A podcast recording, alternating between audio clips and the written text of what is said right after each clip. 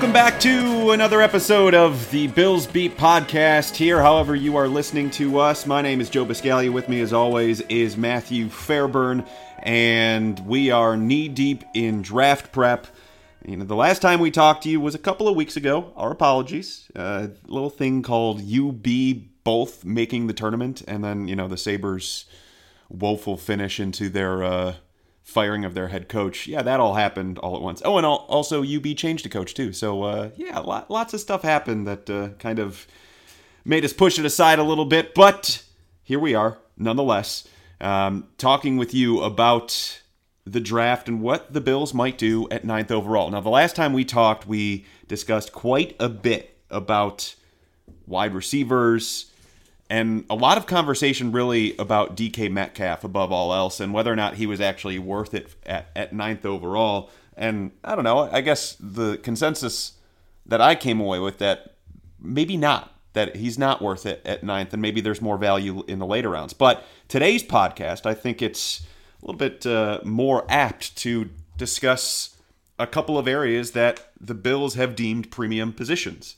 and that being offensive tackle and players that put pressure on the quarterback, which is at both defensive end and at three technique defensive tackle. So, really, Matthew, I think that's if if I had to guess today, I think that area is where we're going to see the Bills inevitably go if they stay at ninth overall, unless something crazy happens in the first eight picks.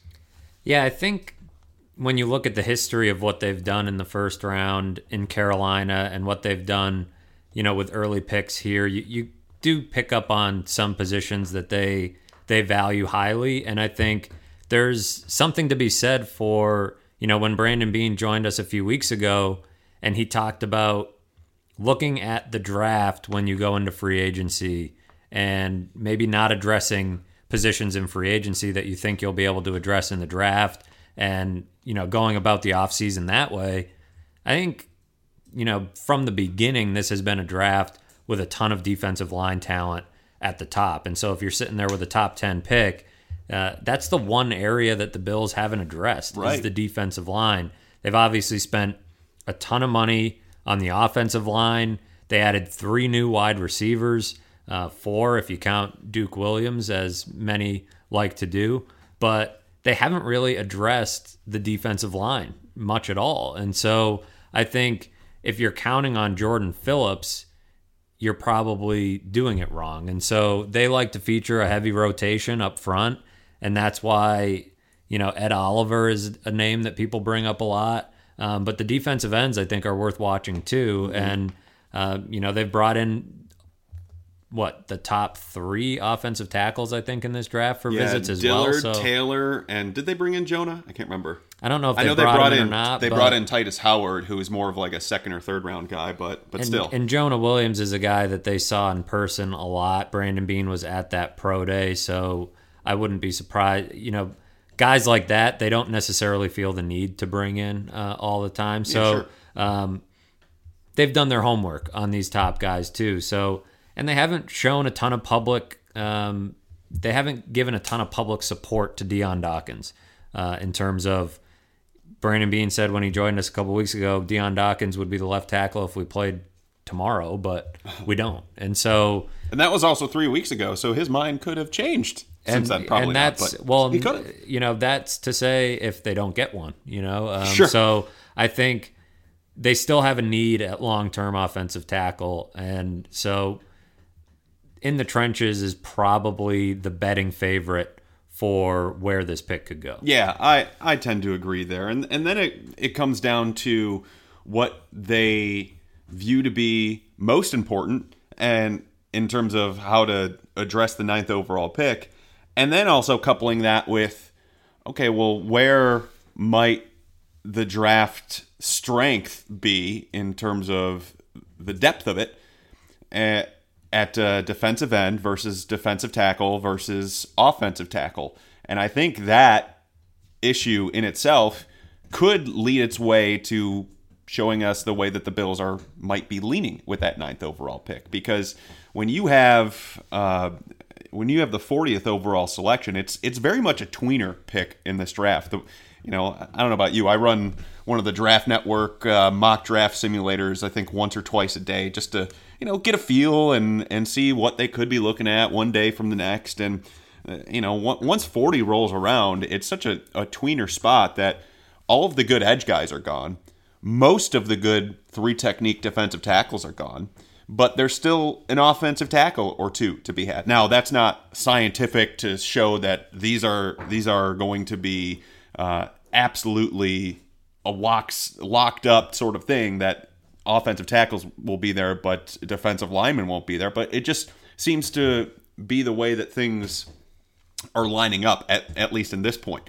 But um, you also can't bet on some of those lower tier offensive linemen to be able to come in and, and help you right away, which I think that they they might probably want uh, out of out of this draft with an offensive lineman. So it, it's a it's a tricky thing, but that's why I I, I have to lean defensive line that this year, and I don't know that um, you know, Andre Dillard is really fun to watch, and I think he's going to be a, a, solid prospect if he's developed properly. Then then he could be your left tackle for a long time. But Jawaan Taylor, I have questions because are you really drafting a right tackle at ninth overall um, for what the Bills are doing, and who, who possibly else could could be in that mix? Jonah Williams, I don't really think he's he's the answer at left tackle. He might be more of an inside guy. So uh, that's why to me it it comes down to defensive line, which is, and I would support a pick of Andre Dillard. Don't get me wrong, but I, just the way that they build the roster and what they value, and the fact that they haven't, like you pointed out, they haven't invested heavily into the uh, the defensive line in terms of pass rushing talent. Uh, it just it just all leads me to one direction, and that being a defensive line somehow.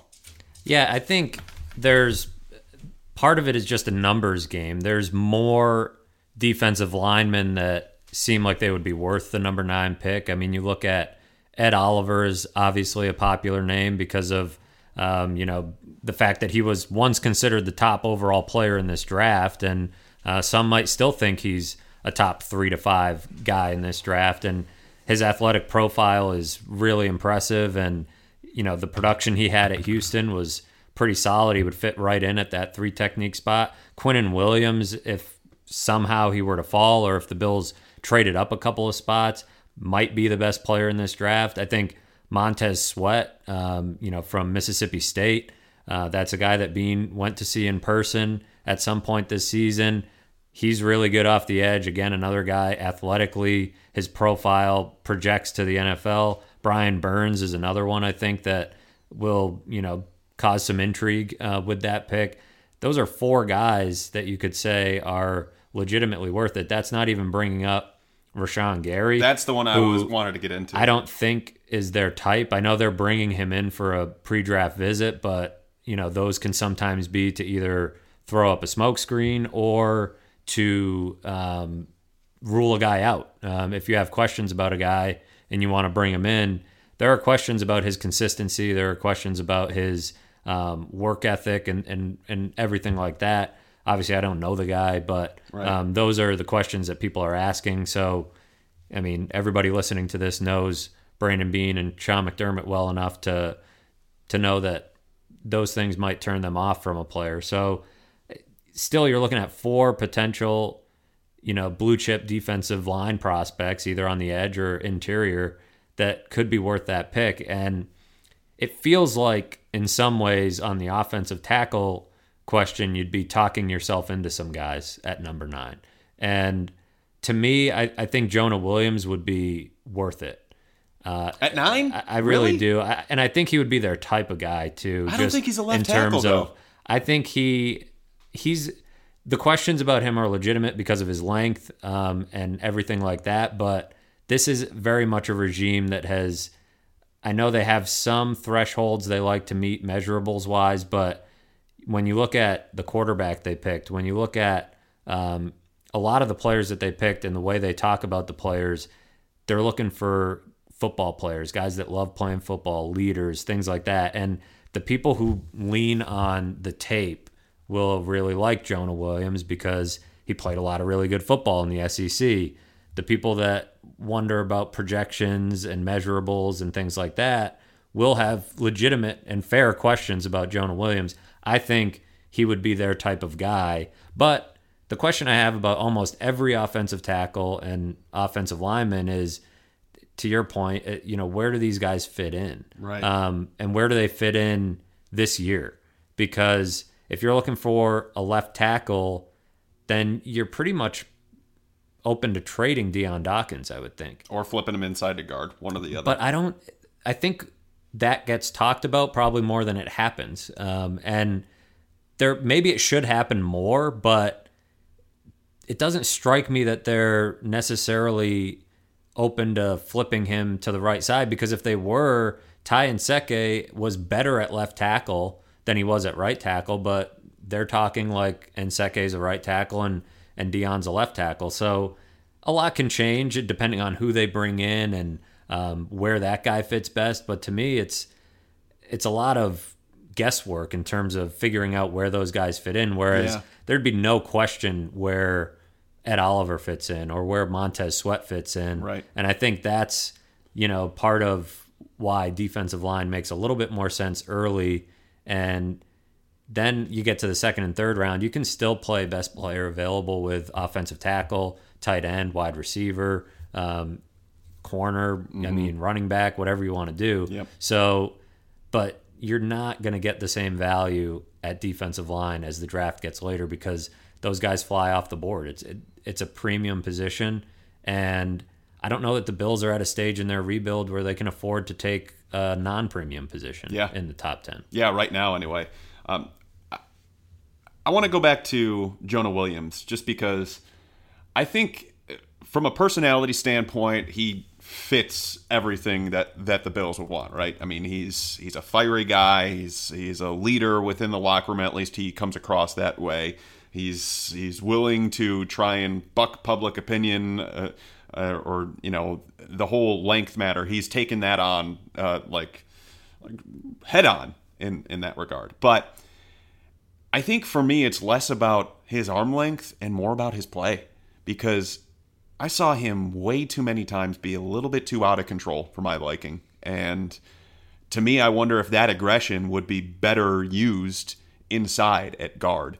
And I- know you you can find things you like and things you don't like about prospects, but that said, I mean, I want my left tackle, and this is just me. I want my left tackle to be to have the athletic feet, not lunge, you know, not look like they're out of control. And there's times that Jonah Williams looks out of control to me. And that's a legitimate question for me, which is why I love those mauling type of guards. Like another one I love is uh, Charlotte's Nate Davis, who played right tackle um, this past year. But I mean, he was just an he just crushed people in the run game. But when it came to you know having to kick slide and and you know staying with guys, staying more with more athletic guys, he struggled. So that's why it, it looked like he would be a bit better on the inside when he's got a couple of guys next to him and he can just focus on you know ramping up and and crushing a guy's soul. That's I think what Jonah Williams would would benefit from to me. So at ninth overall, if you want him to be your starting guard or I guess left tackle, I mean, if if you feel that strongly in it, do it. But I don't know that I would feel that strongly in it. I, I, he's he's not he's not my cup of tea. Yeah, I I, I like him. I, I think I like those guys that have that can play kind of anywhere, and I think he can probably still play tackle. Left tackle might be a bit of a question. Um, Nate Davis is another guy I think, and this is where I, I I can see them drafting offensive linemen, but they spent a lot of money and resources on having a fallback option in case they don't need to. And that's where, um, you know, like a guy like Nate Davis on day two Yeah, would make plenty of sense. But, Oh yeah, you know, where does he play and, and who goes by the wayside? Um, you know, or are you going to really invest resources in the offensive line and take a long term approach? And if you do that, that's fine. I, I think, you know, if you're trying to bring a guy like Nate Davis along slowly, because he's going to be transitioning to a new position. Or same goes for Jonah Williams. If you're thinking you can move him or you can move Dion Dawkins, that's all fine. But um, you know, you wonder what the the big picture plan is, and if it's just look, we've got a quarterback that we want to protect, and we need to bring in as many guys as possible and let the cream rise to the top. Then all right, I don't think many people would argue with that, especially after the way the offensive line played last season. There's definitely some some question over whether that means you need to spend the number nine pick in addition to all the resources you spent in free agency.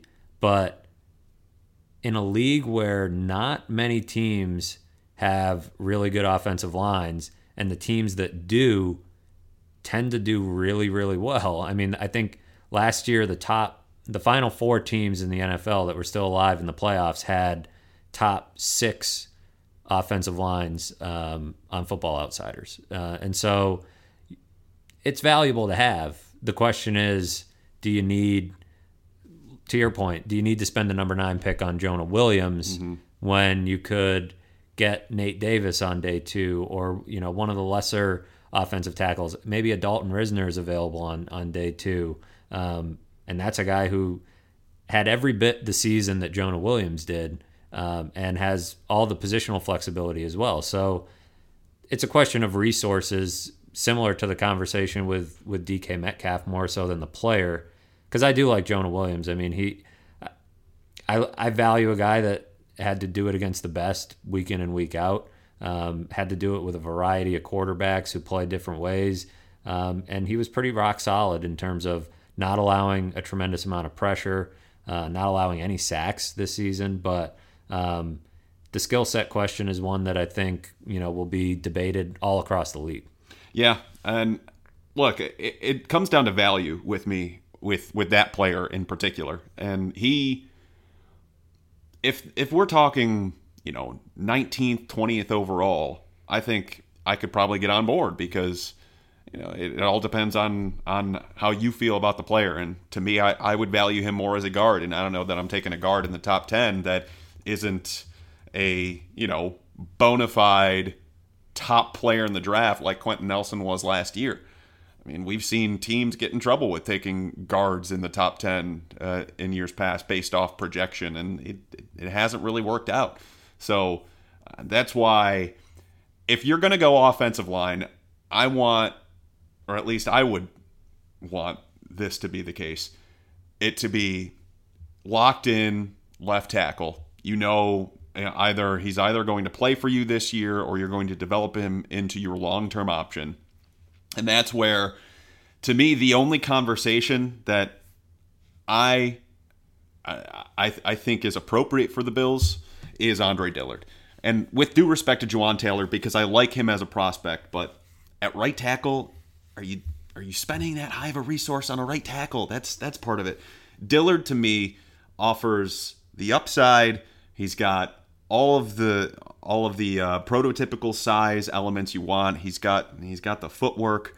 I mean, th- this is someone that has a lot of tools that teams look for, and the Bills are a very toolsy bunch. I, toolsy is a great word that that I picked up on. I think the guys at Draft Network have used it, and I and I'm like, oh, that's that's a great way to put it. He is very much that, and so if they're to take a left tackle at ninth overall.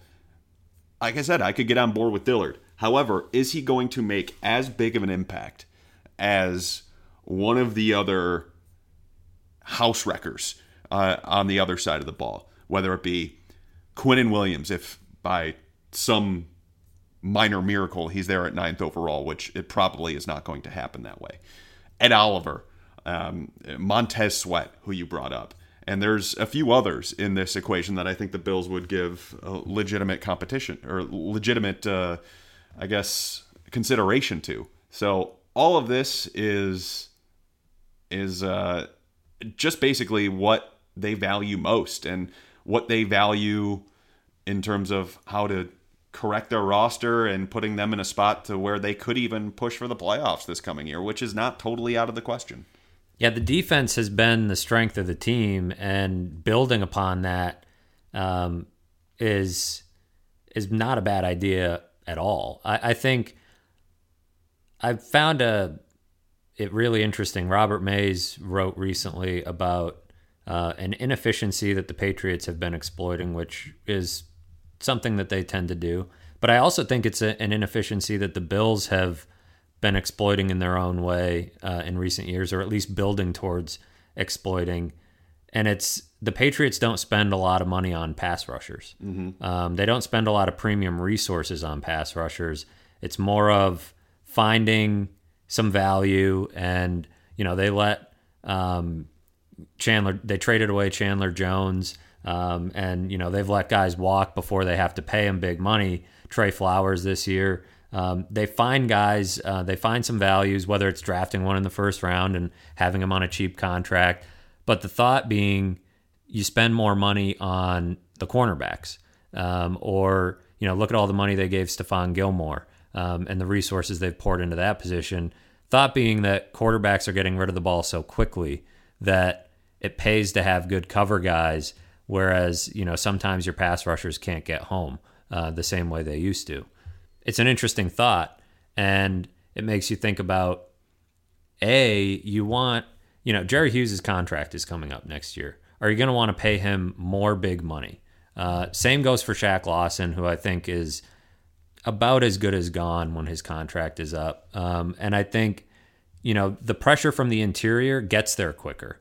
Um, and the, Sean McDermott saw that firsthand when he had KK Short in in Carolina. So that's where that's what they're missing. That's what they've been missing as Kyle Williams kind of steadily declined, and now that he's retired, they've been missing that that presence up front that they used to have when Marcell Dareus and Kyle Williams were both sort of at their peak.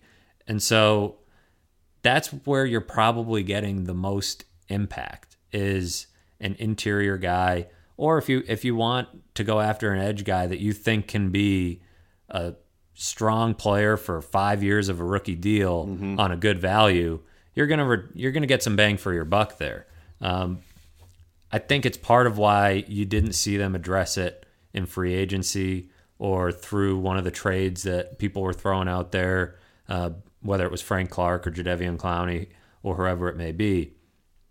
The value at those positions is to get a guy and have him on his rookie deal, whether it's a first or second round pick. You're not typically finding a ton of value at those positions in the later rounds, whereas you might at offensive tackle or guard or tight end or name a position. Mm-hmm. It doesn't happen a lot at defensive tackle and defensive end, particularly defensive end, probably more so than defensive tackle. Um, but reason being is the athletic traits required to do that job at an extremely high level are coveted, and you know those guys fly off the board. So, in terms of value, I I do think you know that's where you're getting your bang for your buck, as opposed to another offensive lineman that you're going to have to then answer questions about you know, where the hell does this guy fit in? Because they've added so many pieces. Right. I'd like to get into Rashan Gary a little bit because he's someone that's uh, kind of a a compelling name as this draft process goes on. I mean, he is a classic case of being a tweener. I mean, he's he's tall, long, uh, and he's got pretty good weight to him. I think he's around 280 pounds, but wasn't terribly efficient from the edge. And however, he's still one of those here's the term again toolsy guys that uh, you you look to project at the at the next level about where you might be able to use him and I wonder about him in terms of the Bills just because he offers what could be perceived as versatility whether it be you line him up on the outside and then you line him up on the inside, and he has the ability to drop back in coverage if if you need him to. Um, but where is he used best? Where is he? Uh, where is his bread and butter? And is he maybe as they look forward into defense, which Sean McDermott is pretty good at doing? Maybe he's like a new school type of three technique defensive tackle that you might bring in uh, bring into the equation and you know, have him be more of a pass rushing uh, specialist from the interior because he didn't win as much on the outside in college. But I, I think he's at the very least worth a, a conversation in terms of the Bills because with needs at both three technique and on the edge, they he is a name that I know fans aren't crazy about the idea, but I wouldn't dismiss it one bit. Yeah, he's he's got a ton of talent and the questions that he needs to answer he I don't think you can rule him out. Um, because like I said, I haven't met him and once the Bills sit down and do meet him, whether they're convinced or not is sort of anybody's guess. I mean, ruling out guys that are that just have a few question marks because of the way the Bills talk about, you know, building their roster isn't always, you know, super wise because we've heard Brandon Beane talk about, you know, them being willing to take chances on guys. Um, it's more about, you know, their love of the game and whether they can be counted on from that standpoint. And that's something where they're going to find out when has Rashan Gary come in yet, or is he still? He's uh, he said that come? he had visits on the way with, and the Bills were a bun, uh, one of like three or four teams. So whenever he comes in, or if he already has, then you know I. That's when you're going to find out if you think you can develop that guy. I mean, let's not forget, uh, you know, they did bring in Kelvin Benjamin. Uh, they have drafted, you know, guys in Carolina that, you know, some, you know, some of the questions about Rashan Gary are similar to the questions people had about Kony Ealy coming out, and the Panthers drafted him. True. Um, I think Gary's athletically uh, much more gifted than Kony Ealy was, but um, you know some of these same question, questions about consistency. Wasn't Kony also a second round pick too? He was so um, So less risk there. less risk, but who's to say Rashan Gary won't slide a little bit? You know, it, it all depends on uh, how he interviews, and so I'm not ruling him out at all because that's a guy that could fill a few different needs for you on the defensive line because he does have experience doing a lot of different things. He's great in run defense, which has been occasionally a sore spot for for the Bills over the last couple of years, and I think Sean McDermott is you know, and and Brandon Beane to some extent, but more so Sean McDermott is probably still pretty ticked off about how poor they were rushing the passer. And anybody that could provide a boost in, in that respect will be considered, regardless of um, what people may say about work ethic or anything else.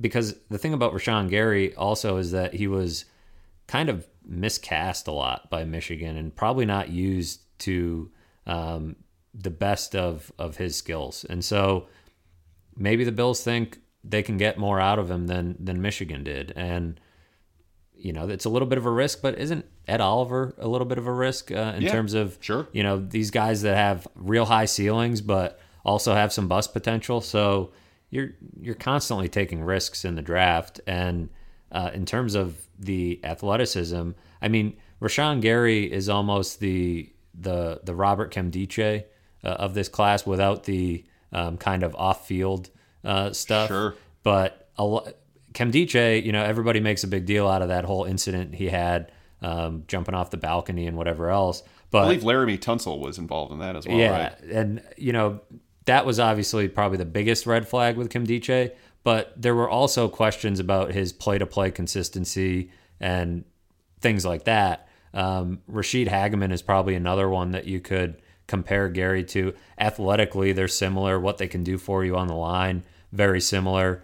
They just they're a projection um, for a lot of reasons, and so those are the guys that you're um, you wonder about sometimes, and that's where you know people will, will rule them out because they don't think Brandon Beane and Sean McDermott will take that chance. I think it depends on who else is on the board because if you're looking at Gary versus Ed Oliver, or it's or- not even- it's not even a it's not a not a question, or uh, even if it's Gary versus Montez Sweat, I think Yeah, not a you know. Montez Sweat is a guy that checks so many boxes athletically and um, you know in terms of football character that you probably lean towards the guy that I think Montez Sweat's probably a better player too. So Yeah, I agree. Um, it just depends. Um, who's on the board?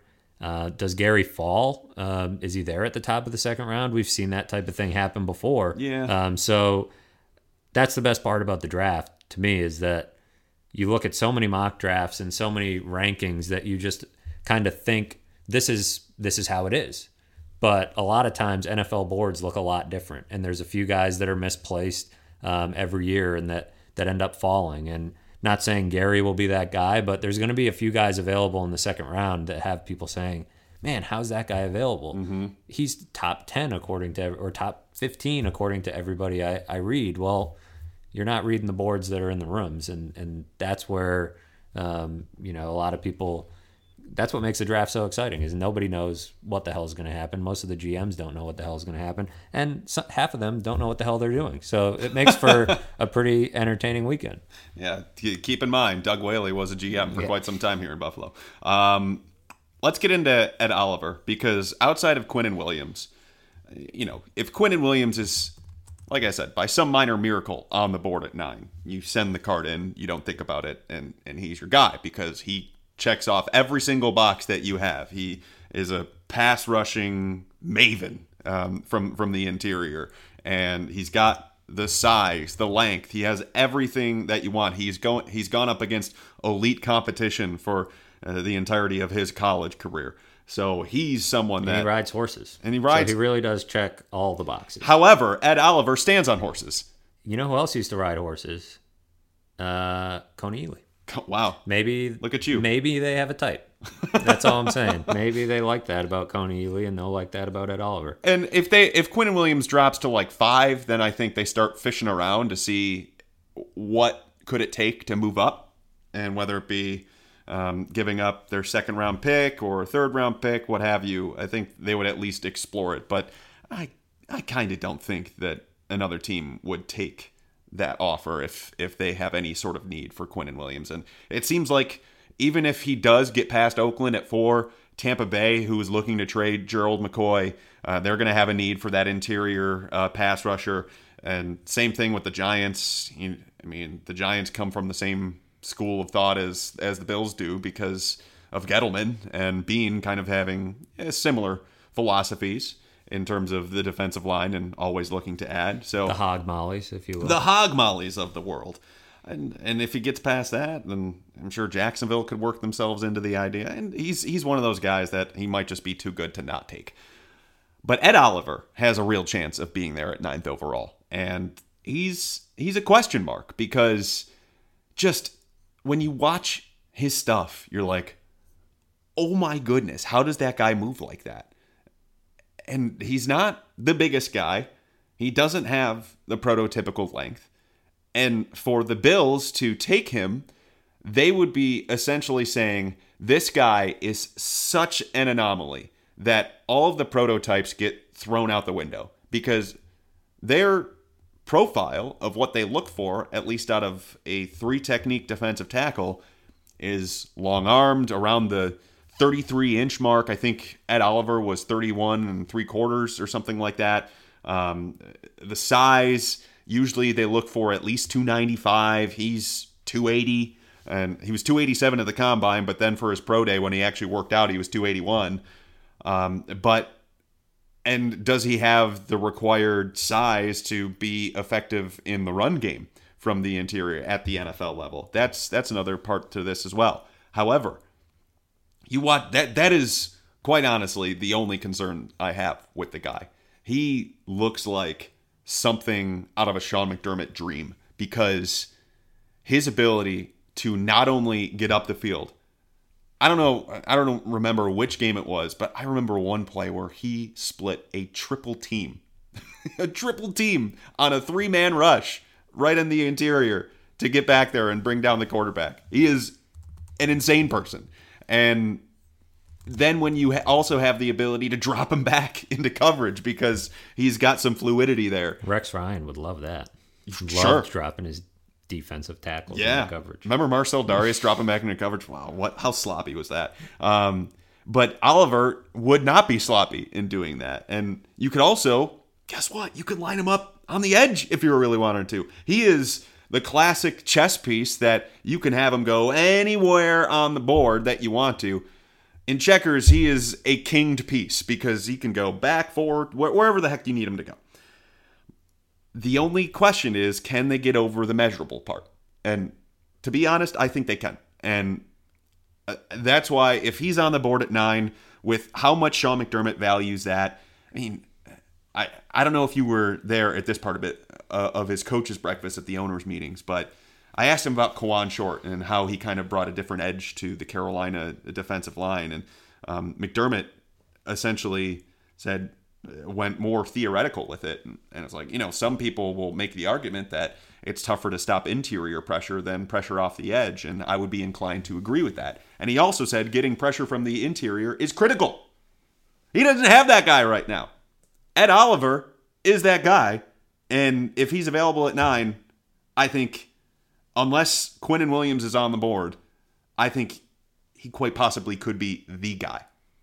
Yeah, they were Brandon Beane and Sean McDermott were both at his pro day, um, which might have just been a convenience thing, but Sean McDermott was basically inside yeah, Ed Oliver's shirt but on Ed those Ol- videos. Yeah, Sean McDermott was very interested. Ed Oliver's athletic profile, if you go to mockdraftable.com, you can punch in any player and you can compare them, I mean, athletically to guys going back at, at least as far back as 2000.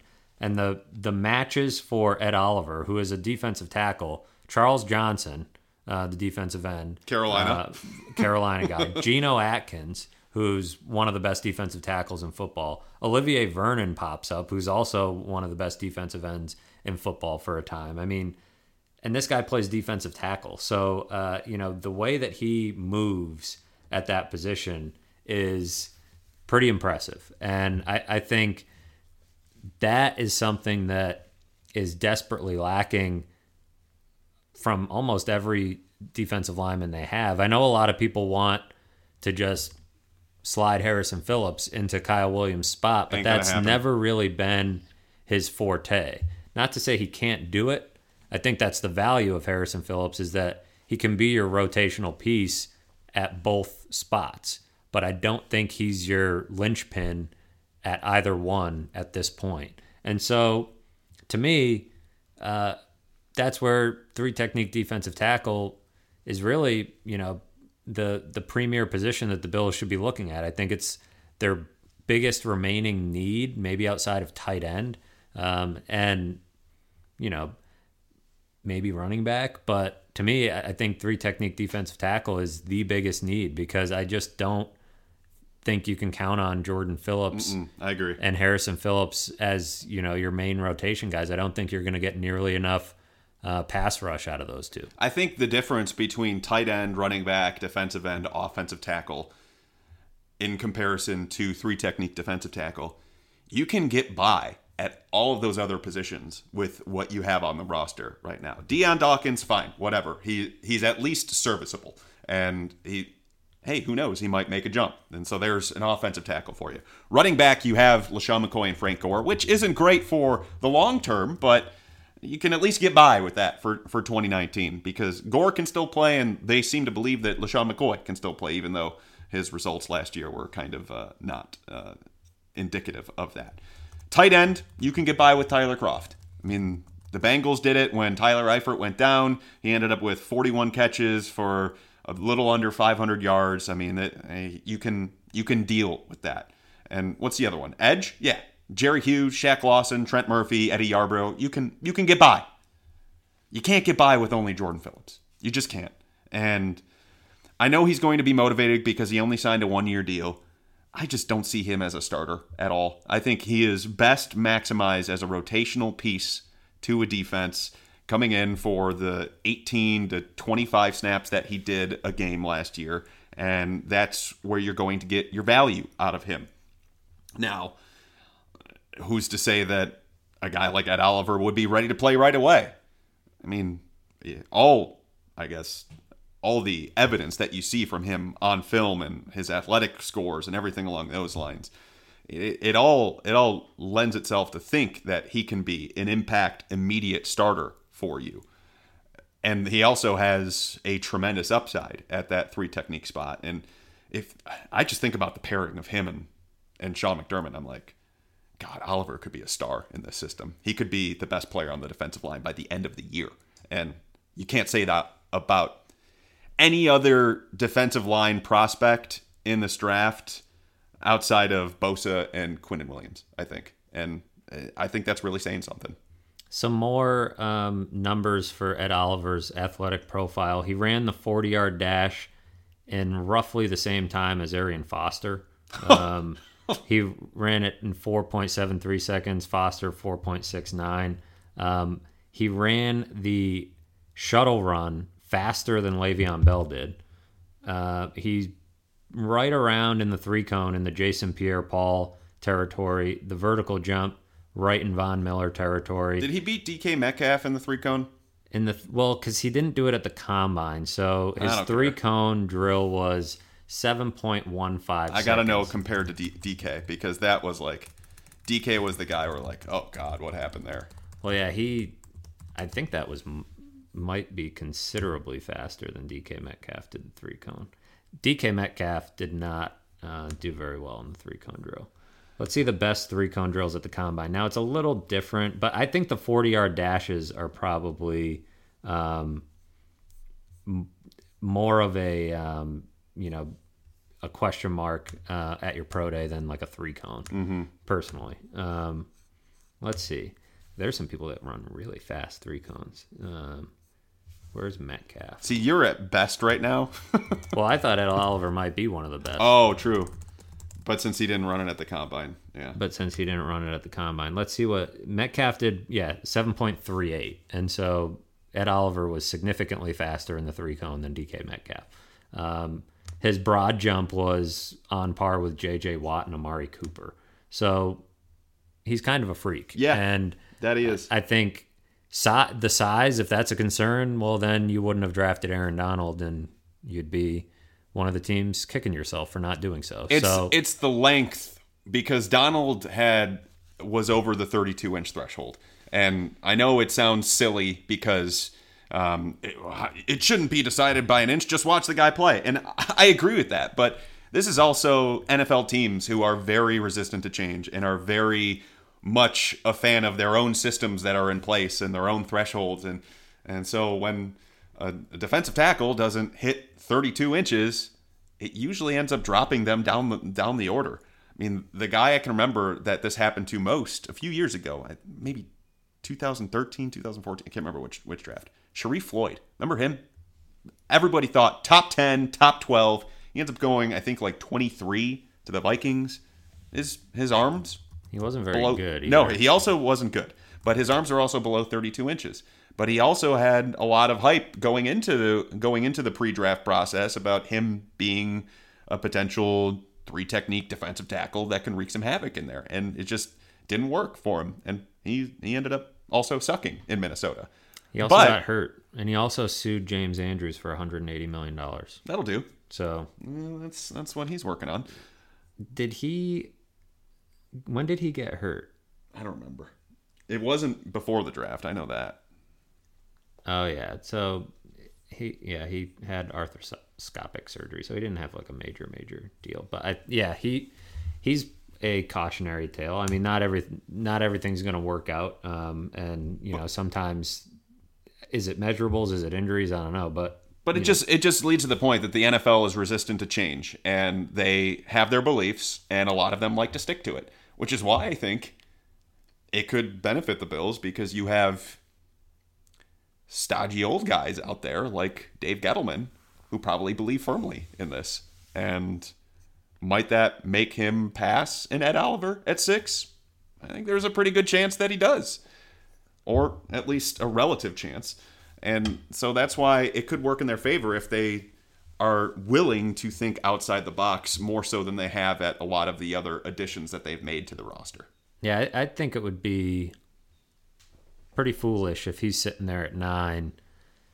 I mean, it depend all depends who else is out there, what mm-hmm. offers you get for the pick. But um, if the defense is, uh, you know, his arm length or whatever else, I, I think it's it's a tough sell yeah, when you watch I, a guy play I football. I totally agree. Um, he's he's awesome. It's not to say it'll for sure work out, um, but it's a guy that you're not you're not upset about having that guy on your defensive line. If you're a defensive coordinator or a D line coach, that's a guy that you can move around and and he's going to create some problems for offenses wherever he lands, assuming that he stays healthy and, and everything else. But um, very much, I, I think, a guy that will be on their radar. They've done quite a bit of homework on him. I can't remember if they saw him play in person uh, during the season, but I think they did. Um, so, again, another guy that they've done all their homework on, and he mm-hmm. checks a lot of their boxes. Mm-hmm. Maybe his arms are uh, not quite long enough, but I'm yeah. sure I'm sure he'll live. At that point, it's a whatever. Just just take the guy and let him be really good for your yeah. team. Um, one other three technique that's some people have brought up Christian Wilkins out of Clemson, and I am. I don't want to speak for you. I'm completely out on the idea of drafting Christian Wilkins, Wilkins that high in the draft. If they move down into the late teens, early 20s, sure, I would think about it. But there is not enough, I guess, production for my liking. And, and there's a lot of times where he just flat disappears. And I I don't really I mean he's he's known for his performance against Alabama in the national championship. That's that's the calling card. At any time we're like, well, he dominated that the Bama I mean, he he had a really good second half. I don't know that would I would use the term dominate. There were a lot of the times that their right guard, I think his name was Leatherwood, he he took it to him and completely took him out of the play. So I do see some some really good traits from Christian Wilkins, and he's he's a personality fit for what what the Bills are looking for in terms of adding to the locker room. Um, he's got the all the the prototypical measurements you want but you just don't see the same type of ability. And I don't know that it's really that close between him and Ed Oliver. And I, I, I like Wilkins. I would like him more if we're talking about him in late first, early second. Yeah, I don't think he's a top ten type of guy. Um, he just gets brought up by by some the, fans out there. The personality definitely, you know, I think, you know, would be something that um, Sean McDermott would gravitate towards. I just don't. I'm with you. I don't think he stacks up to the other guys. Um, it would almost feel again similar to the conversation we had about the offensive lineman that you're kind of talking yourself into yeah. taking him. And and if yeah. they're staying true to the idea that they're going to take the best player, I just have a hard time seeing him be being the best player at number mm-hmm. nine. I, I, don't think that's even really a, a remote possibility. Um, I don't know I know some people probably call him a top 10 player in this draft, but if you're staying at number nine, you're picking one of the 10 best players in this draft. Mm-hmm. And I just don't think he's one of them. Yeah, I would, I would much rather have Andre Dillard over him. Um, and, and I know that goes against what we've been saying in terms of taking the pass rushing and, and getting more heat on the quarterback uh, being more of a priority, at least for them right now. But, you know, the player, I think, is better than what the what Wilkins would be at ninth overall. Dane he, Brugler's got him number seven. So I mean, it's it's on defensive tackles number seven overall wow. on his big board. So.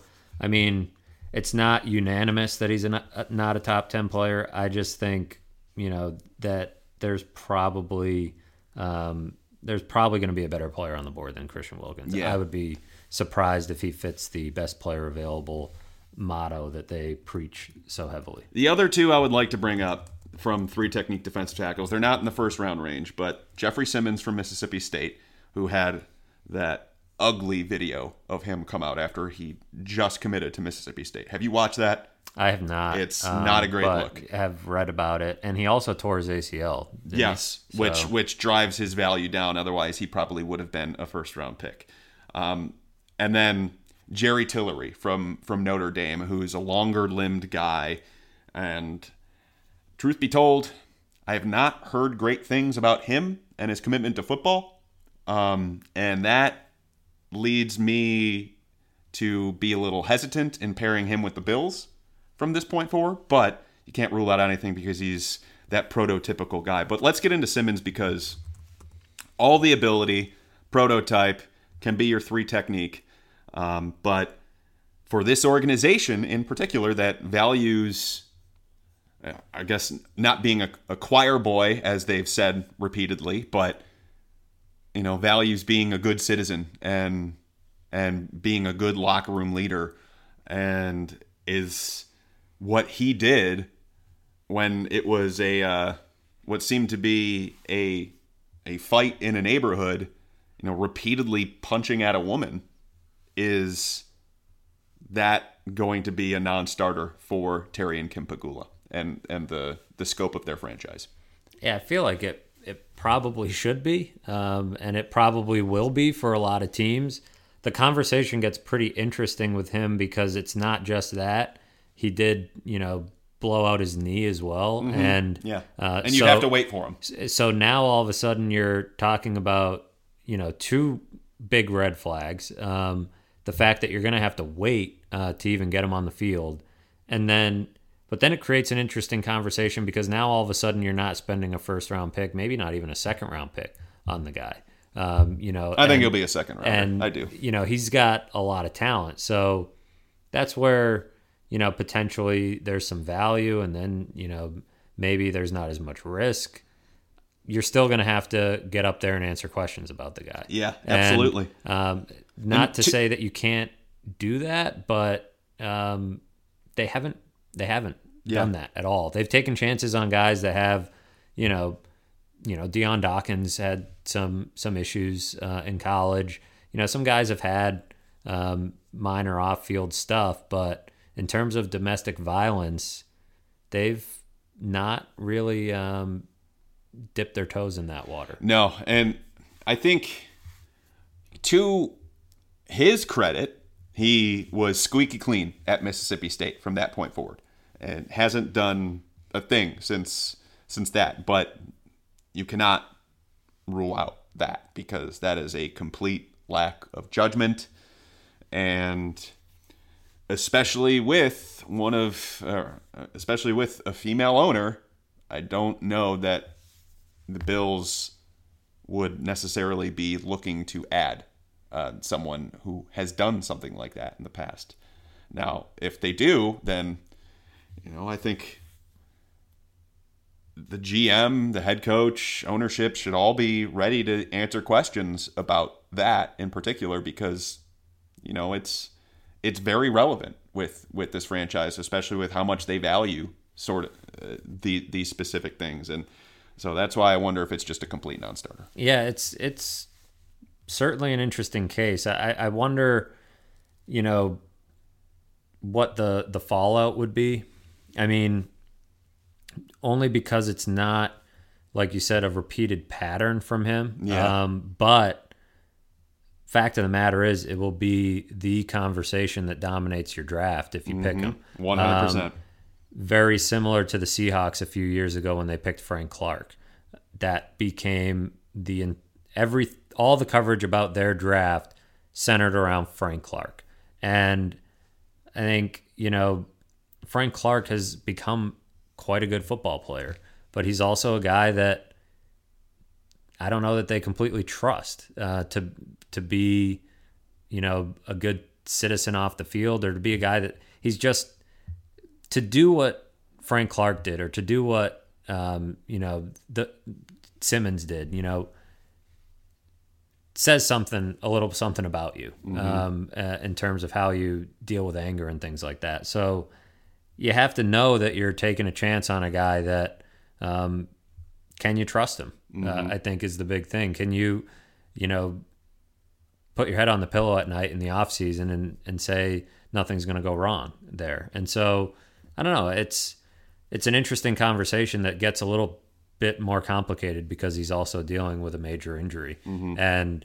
those two things alone might just say, yeah, let's turn our attention elsewhere because right. we'll let somebody else take on that headache and answer those questions because we're not even sure what this guy's going to be when he gets back from injury. Yep, and uh, that's why it, this is more fuel to the fire for me, and why I'm thinking, okay, if you can get your hands on Ed Oliver at nine, just just do it, and then figure out the rest of your draft. And but will he be there? Will they have to move up to get him? You know, we we've heard about, um, or we've talked about moving up to get Quinnen Williams. Might they be considering moving up to get Ed Oliver? I wouldn't rule that out either, just to secure him because he's such an important uh, type of player to them. And there's always the later you get in the top 10, there's always more teams out there that are just looking to jump right up and, and skip somebody to get an impact player like that. And uh, I wonder if maybe they have to do some things to secure his services if he is indeed one of the top guys on the board. And and just as a, a window into my soul, I have him graded on par with Quinnen Williams. And just because I think they're they're both impact players in this draft. And and if the Bills feel any bit as uh, similarly as I do, then then yeah, I think I think that's that's got to be their guy. Okay, edge defenders now because you know we um, we've talked a lot about offensive tackles and the three technique, but Josh Allen, Nick Bosa, not going to be on the board. Montez Sweat, maybe, and then I think Montez Sweat is kind of the pivot guy because if he's on the board, then you have the conversation. Okay, are, is this are this is this next group worth it? And that group includes Rashan Gary that we've talked about, Brian Burns from Florida State, and Clelin Ferrell from Clemson. Three guys that you know deserve some consideration here. I don't see. It's interesting because I think there's a chance that we could see Quinnen Williams, Oliver, and Montez Sweat all off the board before the Bills pick at nine.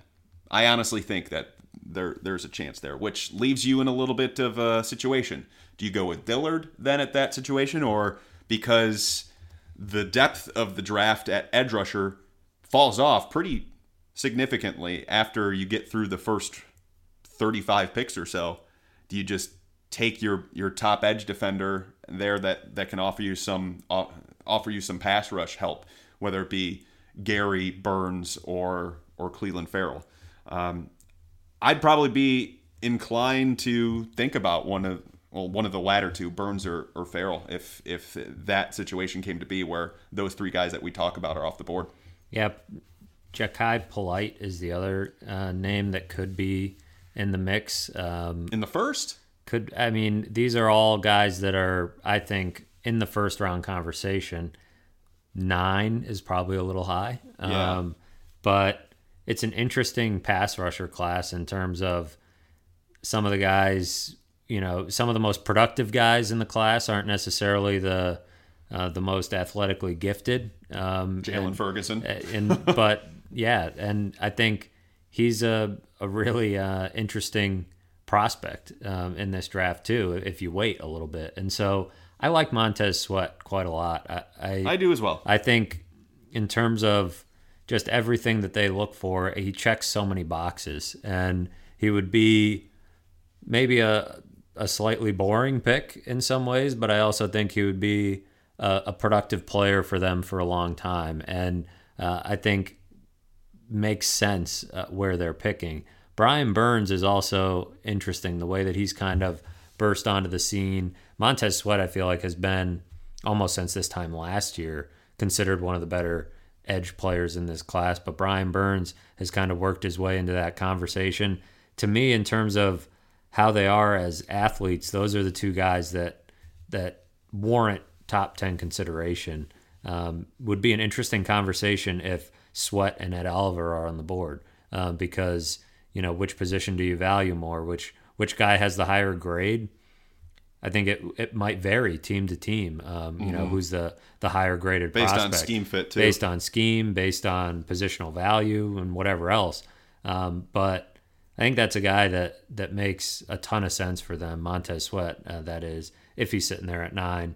But that's where the Bills are going to be sweating it out a little bit because you know they're probably rooting for all these quarterbacks to to fly off the board as early as possible. They're probably rooting for DK Metcalf to be off the board. Um, I don't think he's going to be. I don't know if they'd be totally bummed out if somebody took TJ Hockenson off the board. You know, any anything that would push some of this defensive line talent right. into their lap um, would be welcome. Um, even Jonah Williams, uh, while I think he'll be very high on their board, um, if him going higher than nine means that you know a defensive lineman is available to them, even better. So, um, going to be an interesting spot for Brandon Beane, but also from the standpoint that he's said uh, as far back as January they're in the top 10, but they don't need to be.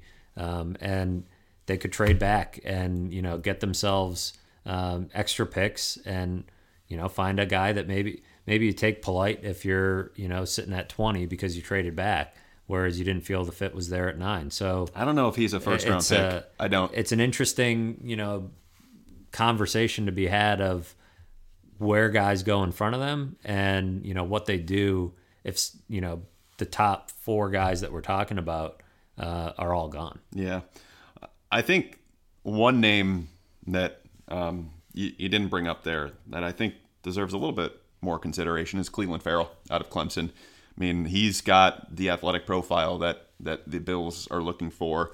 Um, speed off the edge. He's got the length. He's got the he's got the height and weight. Um, he he certainly shows an ability to have a plan as a pass rusher and to and to do all of that. He's good at setting the edge.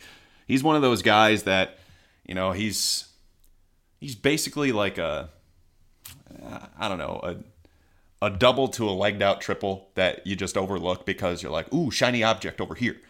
I, I think he could be in the equation here as well at nine overall, and, and I know that might strike some people as perhaps being a little high, but I wonder if they might value him over Brian Burns just based on the fact that Burns in today's NFL is going to find a home somewhere, but is he necessarily the guy that uh, that the Bills look to as their type of defensive end? Because usually they look for uh, tall, long, little bit of weight to him, ability to set the edge, some speed off the edge, and you know Burns just he's he's not heavy. I mean he he weighed in at 249, and I think he probably had to work hard to get to 249.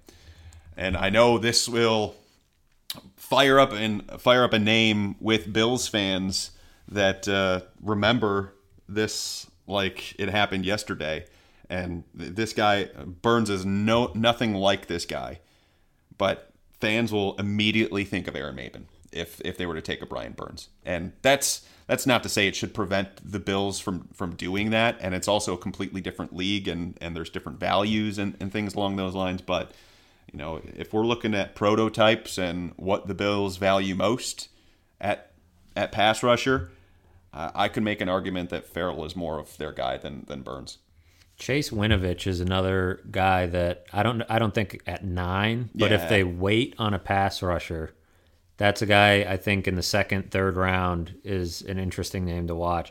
Again, you you look at um, it's a, a battle of productivity versus traits sometimes, and He's in a battle of that with his teammate. right and it, but he's a guy that i think you know against the run was super strong at michigan and was pretty good against uh, pretty good as a pass rusher as well um, and that's where the depth of the class comes in uh, brandon beane said at the owners meetings if a position is deep sometimes you don't feel the need to pull the trigger in the first round and so that's not to say that they'll ignore the the defensive line, but it does bring up an interesting conversation of can you get one of these guys in the second or third round? Right. Um, can you wait? Uh, can you can you trade back? Uh, if you do trade back, um, you know, are you able to get more than one of these guys potentially? And that may be may be worth it to them. We haven't seen Brandon Beane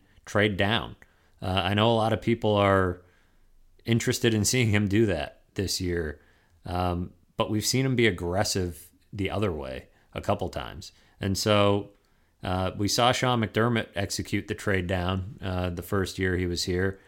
Will they be able to pull off something similar if um, a quarterback that somebody likes is on the board? Maybe. Um, and if they do, I, I think that would, I still think that would be the best move overall because all these guys we're talking about, um, maybe with the exception of the three Quinnen Williams, Ed Oliver, Montez Sweat.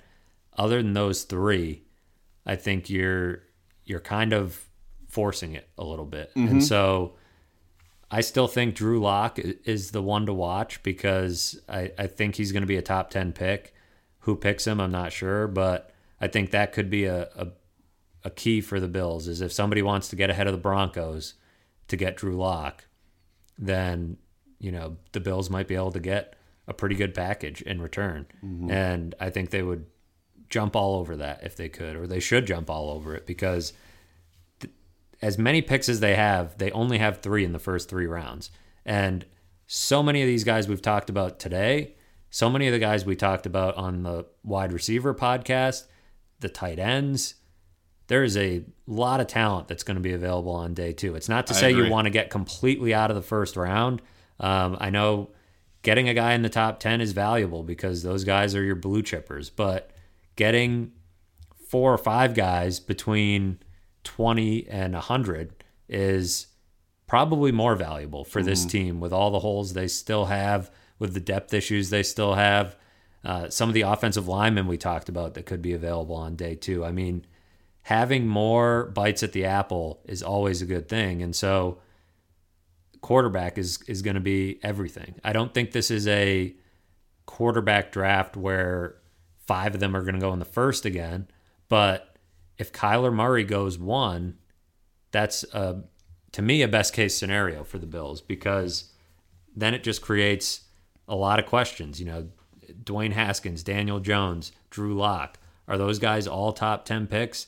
Probably not. I think all four are first rounders, though. But I think there's a chance all four go in the 1st mm-hmm. round, and I think there's going to be there are teams in love with Drew Lock, and I would be shocked if he falls out of the top ten, which means nine is a really good spot to get to if you want him. He might already be gone, but nine is a really good spot to get to if you want him, and that has to factor into this whole conversation for the Bills because regardless of how much you fall in love with the guy you scouted, um, you know, I think trading back and getting more picks um, in in a draft like this one in particular is is not a bad move. Here's a conceptual question, which is going to make you go, yeah, I don't know. If you're the Bills, sitting there at ninth overall, Ed Oliver is on the board. Drew Lock is on the board. You get an offer from the Chargers that gives you next year's first. Do you give up on Ed Oliver to do it? Yeah, I do. I I do that every time. I, I getting an extra first round pick, and look, a lot of this will depend on. It's funny. The I've seen a, a similar conversation um, start to happen with the Sabres that followed the Bills around for a long time, and it's a a question about patience in some ways, but you look around the league and there's not a lot of general managers that feel comfortable enough in their you know their job security to make moves that are best for the long term. And I think Brandon Beane is in that spot. A lot of the conversation, the reason I brought up the Sabres is uh, not to get off on a tangent, but you know they they get the number seven pick, and uh, you know the conversation quickly becomes, well, they should trade that for a player that can help right now because enough is enough. It's been eight years without the playoffs, and they need to get some guys that can come in here and help right away. That was a conversation with the Bills forever of, you know, get this thing fixed. You know, you're on this long playoff drought, get to the playoffs and find a way to do that. Where that can hurt you more than anything. Uh, having that attitude of, you know, it's not to say that the Sabres, you know, wouldn't, shouldn't consider trading the pick for a good player if, if the option presents itself.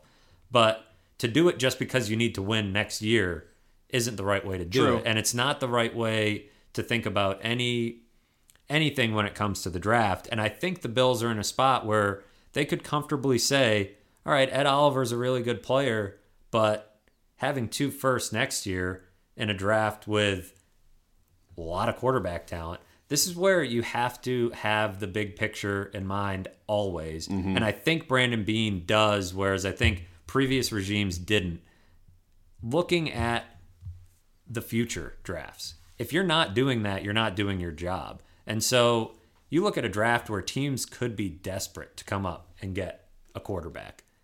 Look at what happened. Almost all of the the quarterbacks that have been drafted in recent years, teams have had to trade up to get them. You know, and I think when you look at it from that standpoint, you say, man, it'd be nice to be one of those teams that gets all the picks for once and not have to give them up. And uh, I think that's where, hey, if you you could potentially, you know, do it twice uh, next year. If a team trades up, you know, you brought up the Chargers, but who knows who it could be?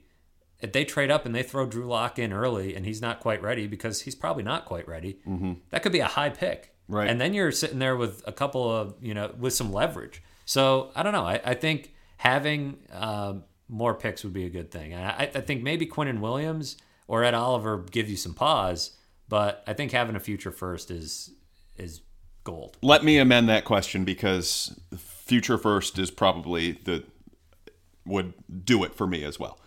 However, let's say it's Minnesota at 18 or they move up for an offensive tackle or something like that, but Ed Oliver's on the board. And you only get a second round this year and maybe like a, a day three pick. Do you do it? I think you still consider it. Uh, I don't. I don't think I do it in that instance. I don't. I, I For the player that's and a, Oliver. That's a bit of a light return, um, but getting to 18, you could still get a pretty good player. It would. It would depend how the board looks, and Ed Oliver sitting there would be hard to pass up. Yeah. I think. Um, I think you'd probably want multiple day two picks to get it done. Maybe just one second round pick doesn't get it done. Maybe a second and a third does get it done. All these things are where you got to look at the trade value chart, look at where you have Ed Oliver. If he's your number six prospect, then you value him as the number six pick. I think you make decisions, you try to make decisions as rationally as possible. Um, and you don't just fall in love with the idea of one guy. But if the value says, all right, we have Ed Oliver as the fifth best player, so we value, you know, give him the number value that you would give the fifth pick. And you know somebody's trying to get up for a value that doesn't match, then you say no. You have to. You don't just do it to do it, um, and that's where you have to be prepared. I, I think preparation in the draft is so critical because so much happens so fast, and it's months and months of work for split decisions like that. And you can't be making those with your gut. You know, you can't sit. You, you have to have a system in place, and it all I think if Ed Oliver is a top three prospect on your board, You just sit there and take you it. sit there and take Yeah. him because unless it would have to be a hell of a return to make that trade. Mm-hmm. And so that's all based on stuff that I know these guys are doing. Um, whereas maybe not everybody is. Um, but those are you just can't make those decisions. Um, you can't take them lightly, and you can't make them with your gut. You have to have some sort of system to allow you to do that because it's complicated. You know, where do you draw the line? If a, they throw in a second, third round pick or uh, a fourth round pick, does that you know sway you a little bit? It's tough.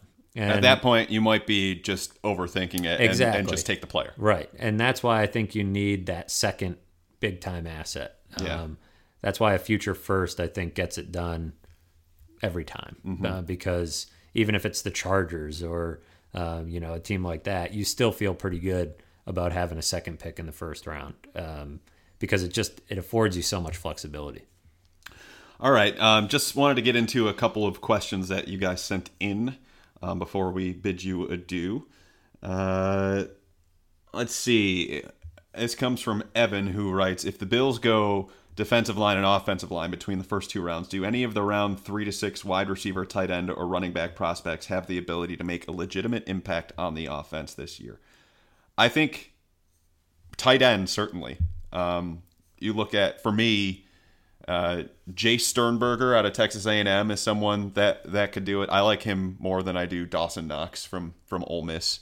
If I'm being honest, um, Josh Oliver from San Jose State's another one.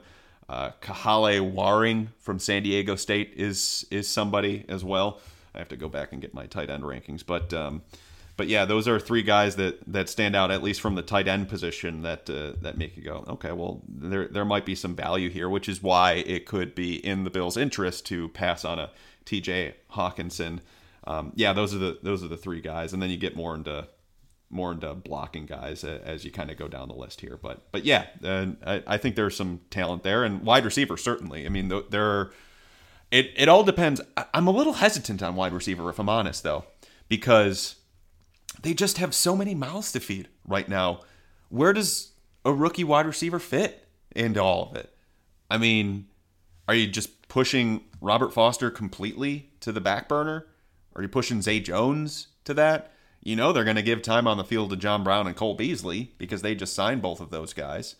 And even if you can get out from their deals after a year, you're still finding out in 2019 if they're going to be a part of your uh, short term to long term future. But uh, where does where does a wide receiver fill in the blank fit on things? Is he going to be able to make an impact for for this team? Same thing. Same goes with running back. I mean, if you take Well, a running same back, goes for it's similar to the offensive line conversation. Yeah, you know, exactly. trying to find a spot to fit a guy in can get pretty complicated. I do think there are players that could make an impact, whether it's this year or down the road. yeah, It's just a matter of a path to playing time that not necessarily there, um, particularly at wide receiver. I think a running back could and should make an impact right away. I think it's a weird class for them though. it's the weird. value it's is not, in the fourth round. Yeah, it's not really a good class. I do think situationally, with where the Bills are at, they should be very open to having a, a rookie running back on the field quite often. Um, and this is, you know, a point we've driven home quite a bit. I, I just don't think LeSean McCoy um, can be counted on. Um, if he has a major bounce back year, I think it'll be a pleasant surprise. I, I think he still has some juice left in him. But if you're relying on him at that age with the way injuries happen, same goes for Frank Gore, probably even more so. It just doesn't hurt to keep him fresh um, and have a third guy in the rotation that you can count on. You're out on Senorise Perry and Christian Wade. Um, I'm just kidding. Yeah, well, the rugby guy is pretty interesting. Yeah, it's super Yeah, interesting, right? because he's pretty badass. He's rugby. a. If if you guys don't know like the exact details of it, the AFC East won the lottery or whatever, and so he is on the Bills roster as the 91st person. They can still fill all the way to 90, and then if they cut him, if he gets through waivers, um, they can add him back to their practice squad as a guilt-free, like as an 11th practice squad member, which is a pretty cool thing to have. Um, but but yeah, it's he's he's a, a compelling case. How old is he? I didn't even. 27. He's tw- okay. So well, that's he's not young, but are rugby miles the same as football miles? Are they more taxing? There's less pads. There, there are yeah, not as much padding, but Yeah. I don't know. It's an interesting conversation. Again, not an, a, another guy you're not relying on more than likely, but you know, a Miles Sanders, um, if he's there staring you in the face on day three, isn't a bad option. I mean, you can find those guys later. More so, the path to playing time makes sense at running back, Yeah. and it makes sense at tight end as well because um, they don't have much outside of Tyler Kroft. And Brian Daboll has used two tight end sets before. Um, I think a lot of the best offenses in the league have found a way to use two tight ends. So I like Irv Smith a lot. I know I that that's a probably a second round pick. So you know it's a little bit of a different conversation. Um, Dax Raymond, as you get it a little bit later, is, is not a bad option. Kaden Smith from Stanford um, was really really productive uh, for them. Uh, I I like him a bit. Isaac Nauta from Georgia is another one. It's a really deep class, which is why I think in the third round you could have, uh, you know, third fourth round you could find some guys that are worthwhile. Um, you brought up Josh Oliver is another one, Yeah. so there's a lot of uh, a lot of these guys that that could make an impact in the third to fourth, fifth round range. I, I wouldn't rule out the Bills taking two tight ends in this draft. Um, one of the receiving variety, the other of the blocking variety. Like a guy like Foster Moreau out of LSU makes sense to me for them. He's kind of a more blocking, friendly, all around guy. Trevon Wesco out of West Virginia, he's so much fun to watch blocking. He just crushes people. Um, and if you could get him in the fifth or sixth round, then then he's someone that could make your roster, which is for a fifth or sixth round pick, that's really good. Um, so they, they will have some uh, have some options late. That's why this this class is you know it shows some depth to it and. And while TJ Hockenson would be great because he's everything in one, I love Hockenson, by the way. I think he's an awesome prospect. Um, less so on Fant, not as high on Fant, but, um, you know, to me, is that a bit too early or is he even on the board at all at nine for you? That's those are considerations as well. And is it where where you value the draft and where you think the depth of the draft is, can you get someone who is able to contribute to your roster like an Oliver um, uh, later in the third, fourth, fifth round? So all, all, all those things you have to consider. All right, let's get into one more question before we um, before we say goodbye. Uh, Bruce exclusive writes, "I want both your opinions on whether or not the investment in the offensive line is enough to stave off offensive line at nine. Do you think the Bills perceive three technique, tight end, and edge needs as higher now? Um, I think probably, and we, we talked a bit about that in that. Um, I think there's, I think three technique to me tops the list. Edge rusher probably second to that. Um, and you know, if you can find a left tackle though, like if if Dillard is your cup of tea, then by all means go for it because he could come in, he could supplant Dion Dawkins at left tackle, and then you figure out a, a secondary plan for Dion Dawkins or try to trade him for something while he still has value. Um, so I would probably say the defensive line guys ahead of offensive line, and hey, I can't rule out tight end. I mean, tight end's a a good spot if if they like Hockenson enough.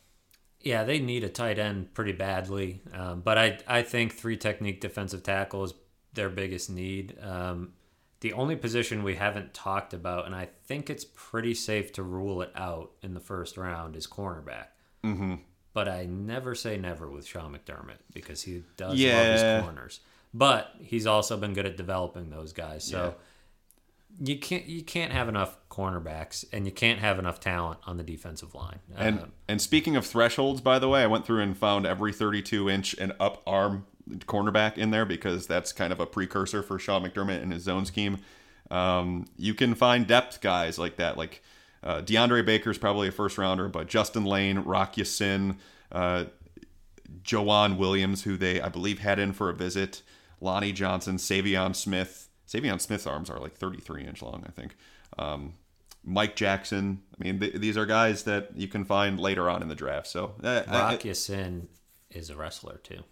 oh boy, Did you know that? here we go. If- So- if, he's on the board at 40, look out. So watch out for him. I think that's probably a day two need. I, I just think, like we talked about, defensive tackle is at the top of the list. I think it was close to the top of the list entering the offseason, and they haven't really touched it. So um, I think that's where the value is, and I think that's their biggest need. And so it matches up pretty well, potentially, if things break the right way.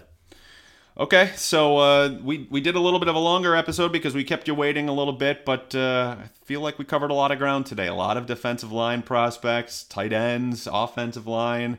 It's all good. So um, when we speak next week, we'll uh, start to really get into how this first round can can be shaped. Um, by that point, we'll have seen the Bills in person um, because they get back for voluntary offseason workouts on Monday. Hearing from Josh Allen, Tremaine Edmunds, all that good stuff.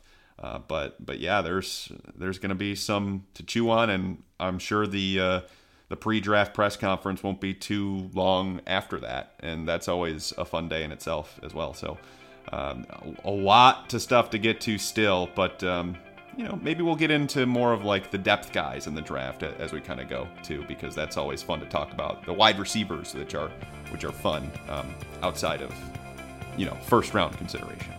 All right, so for uh, Matthew Fairburn of The Athletic, my name is Joe Buscaglia. Thank you, everyone, for listening to this episode of The Bills Beat, and we will talk to you next week. See you then.